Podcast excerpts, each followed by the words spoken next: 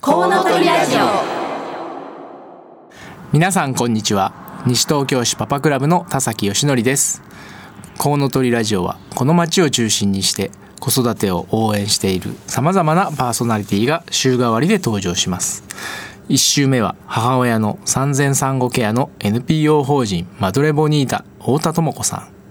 ん。2週目は児童センターや学童クラブを運営している NPO 法人子どもアミーゴ西東京。小松真由美さん佐藤文俊さん。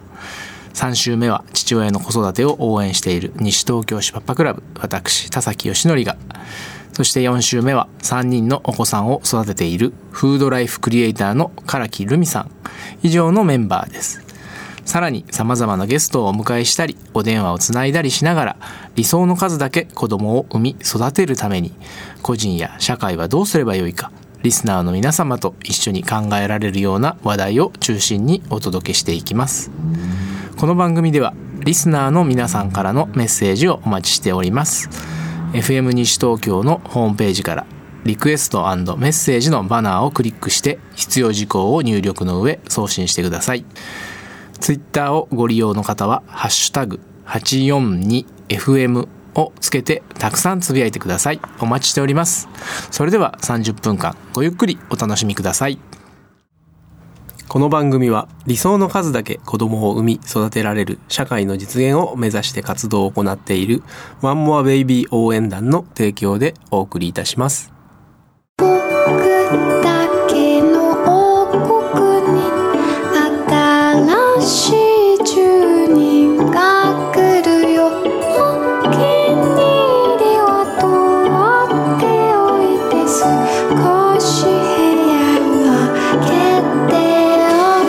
ワンモアベイビー応援団。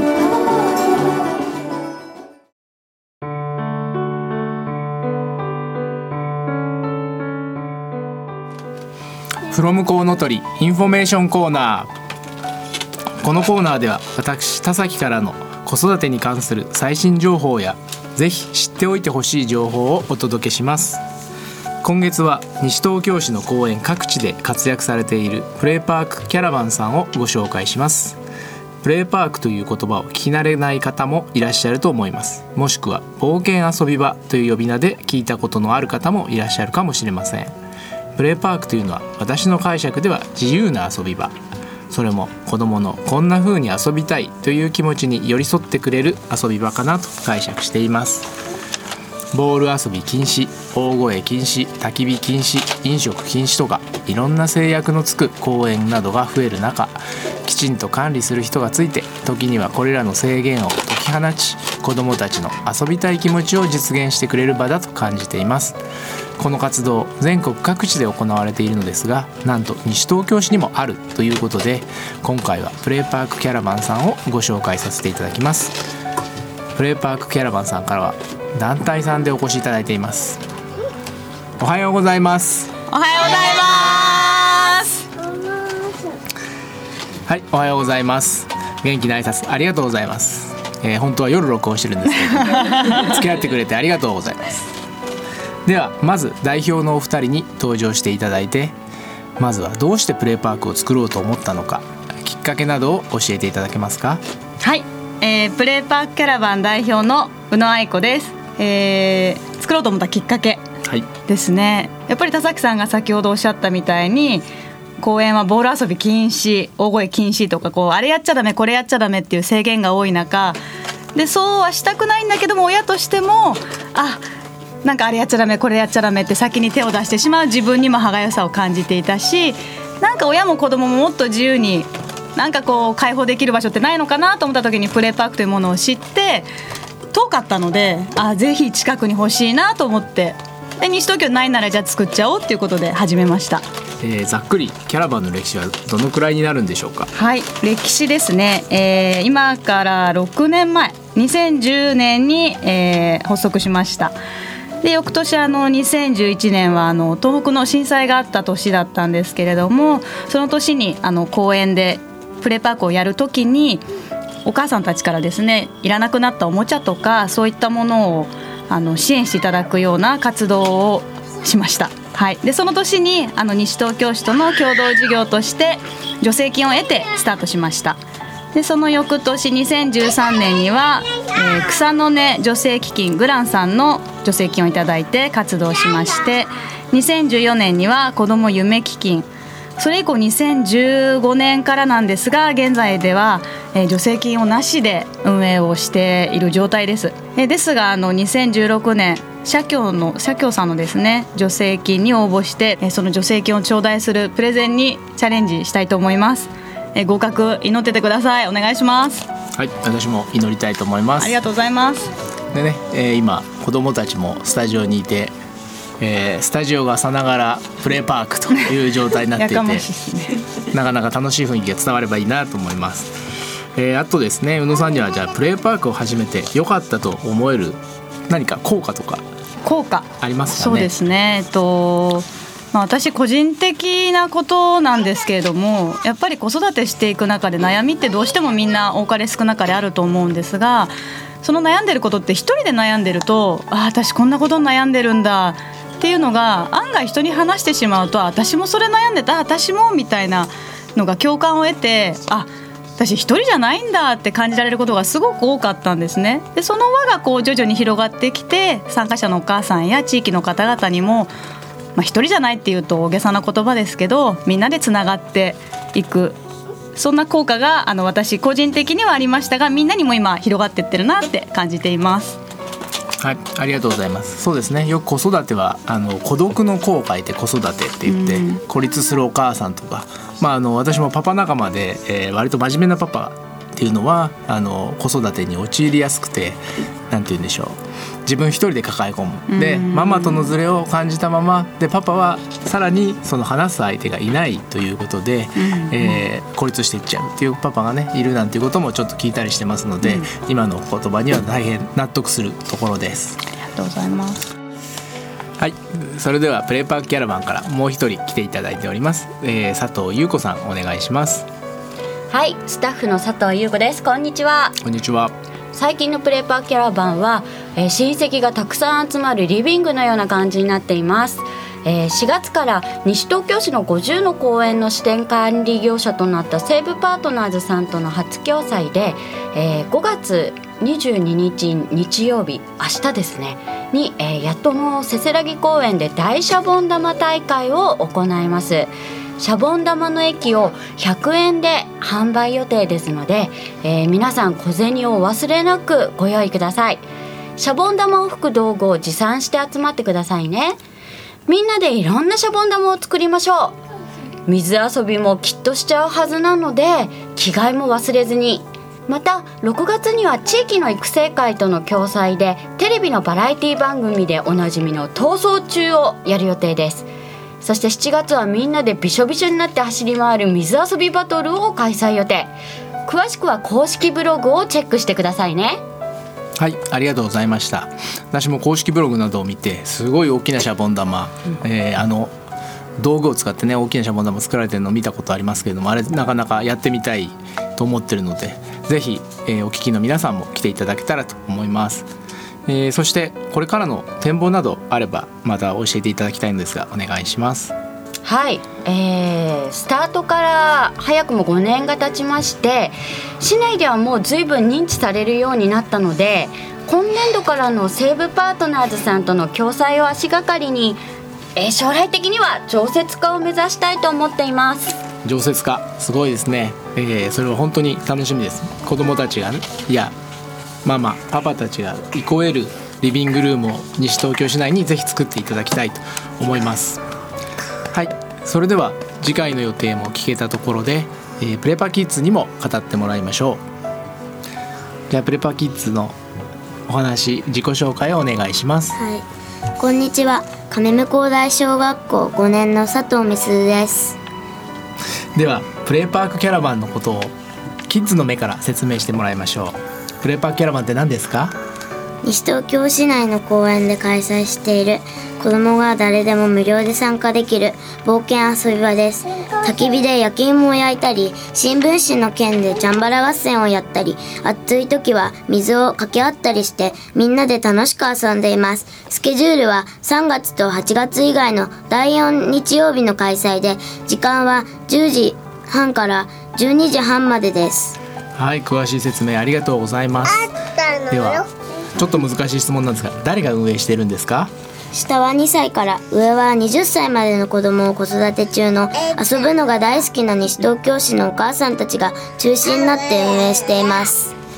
いろんなボランティア団体とのコラボ企画も多く西原自然公園を育成する会にも大変お世話になっていて特に練馬区で活躍するハリプロことニードルプロダクションさんはほぼレギュラーで毎回助けてくれています。はいいろんな方々が協力し合って運営されてるっていうことがよく分かりました、えーそれではキッズの佐藤さんはプレイパークのどんなところが好きですか？年齢関係なくみんなで仲良く遊べるところがいいと思います。はい。ありがとうございました。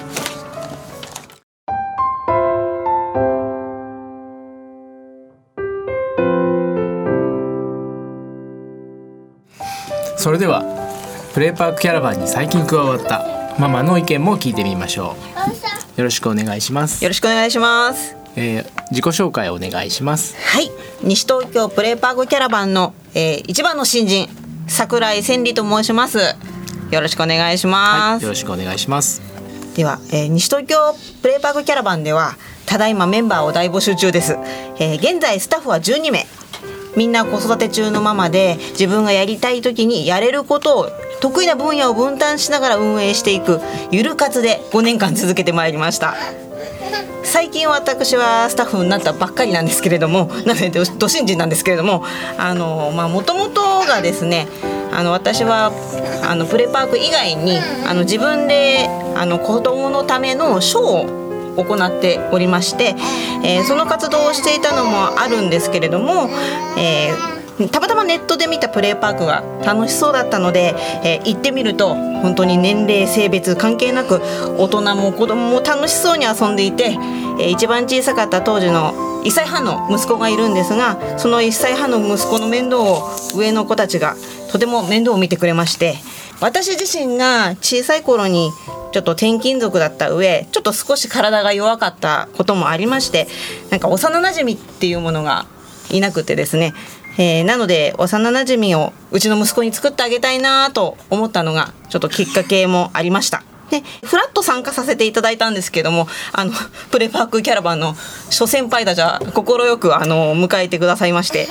なので、えープレパークに入ってたくさんの先輩ママの、えー意見とかも聞くことができることになって、えー息子ともどもたくさん友達ができました、えースタッフだからあの何か特別なことをしなきゃいけないのかって思われる方もいらっしゃるかと思うんですけれどもまあそういうことがないのであのぜひ一度あの私たちの姿を覗きに来てぜひあのたくさんのあのプレイパークキャラバンの輪を広めていってほしいなと思っているのであのよろしくお願いします。はい、ありがとうございました。ね、とてもあの受け入れていただける雰囲気がね伝わってきたんじゃないかと思います。はい、私も水鉄砲を持ってね遊びに行くと よく水をぶっかけられて受け入れていただいてまさに年齢性別関係ないっていうのは実感しておりますのでね。ねぜひ皆さんも遊びに行っていただけたらと思います。えー本日のゲストはプレイパークキャラバンの皆さんでした。今日はどうもありがとうございました。ありがとうございました。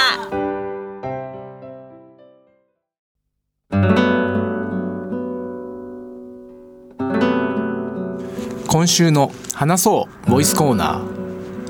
このコーナーでは日常生活での子どもたちの声や音をお聞きいただきその録音時にどのようなシーンだったかをご紹介するコーナーです。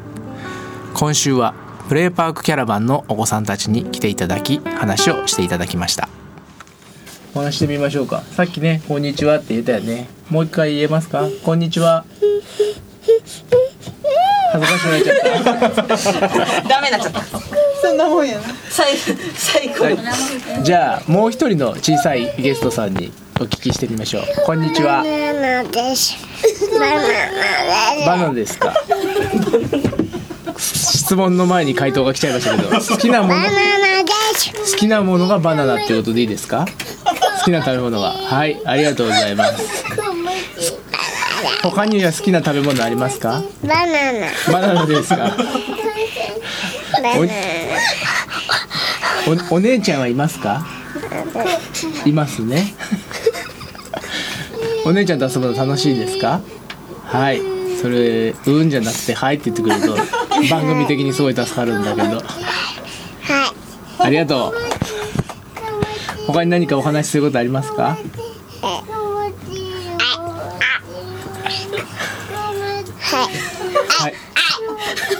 はい。元気なお返事ありがとうございますえー、キッズにももう一人インタビューしたいと思います、えーこの番組では「ワンモアベイビーというキーワードを使ってまして、まあ、もう一人子供がいると、まあ、どんないいことがあるかみたいなことをお子さんから聞きたいというふうに考えています、えー大きいお姉ちゃんなので妹がいて良かったこと楽しかったことなんかがあれば話してくださいはい。とお母さんが、えー買い物とかに行っている時に妹がいるから一人で待たなくていいし一緒に遊んで待っていられるから楽しいから寂しくならないのが良かったです。素晴らしい回答ですね。これあの仕込みじゃなくてですね。あのこれはもう本当に親の気持ちとしてはね逆にありがたいっていうようなねもうナイス回答で、えーきっと帰ったらすごいごちそうが待ってるんじゃないかと思います。そしてね小さいインタインインタビューを受けたいキッズも頑張っていますがまた聞いてみましょうか。大きな声でお返事できますか？はい。はい、ありがとう。じゃあ好きなものは何ですか？バナナです。はい、ナイス回答ですね。ありがとう。バナナが大好きなんですね。はい、はい。はい、ありがとうございました。Facebook の写真で作る我が子のフォトムービー子供写真館はワンモアベイビー応援団のウェブサイトから簡単に作成できます。ぜひアクセスしてみてください。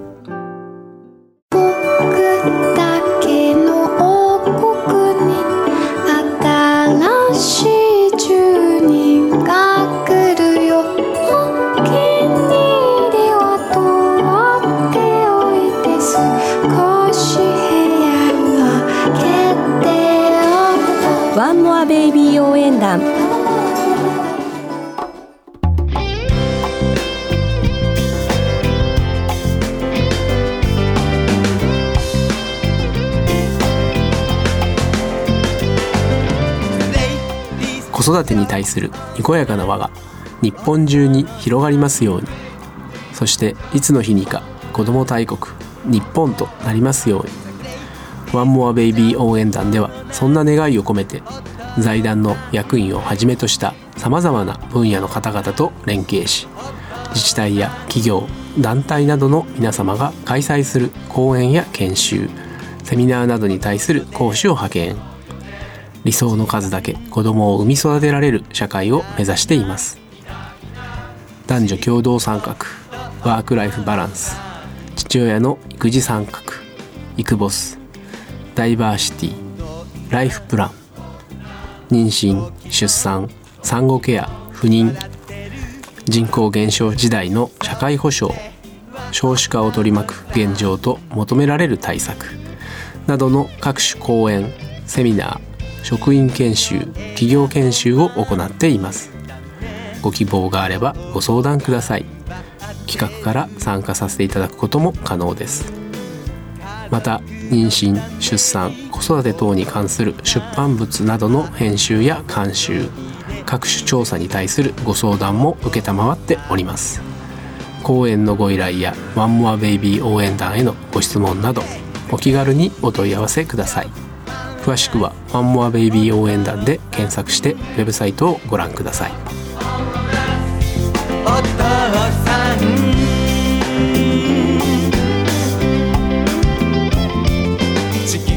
さてそろそろお別れの時間となりました。本日の放送はいかがでしたでしょうか？えー一人のスタジオから大変賑やかなスタジオで送ることができました、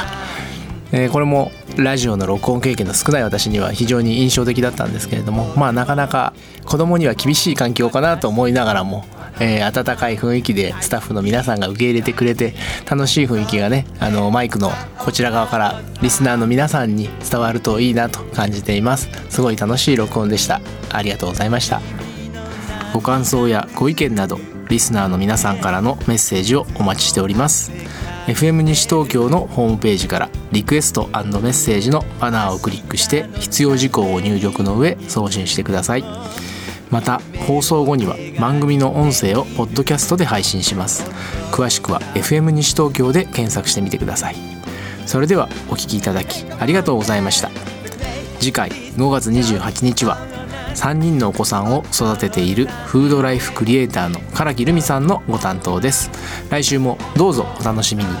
ここまでのお相手は私西東京市パパクラブの田崎義則でした。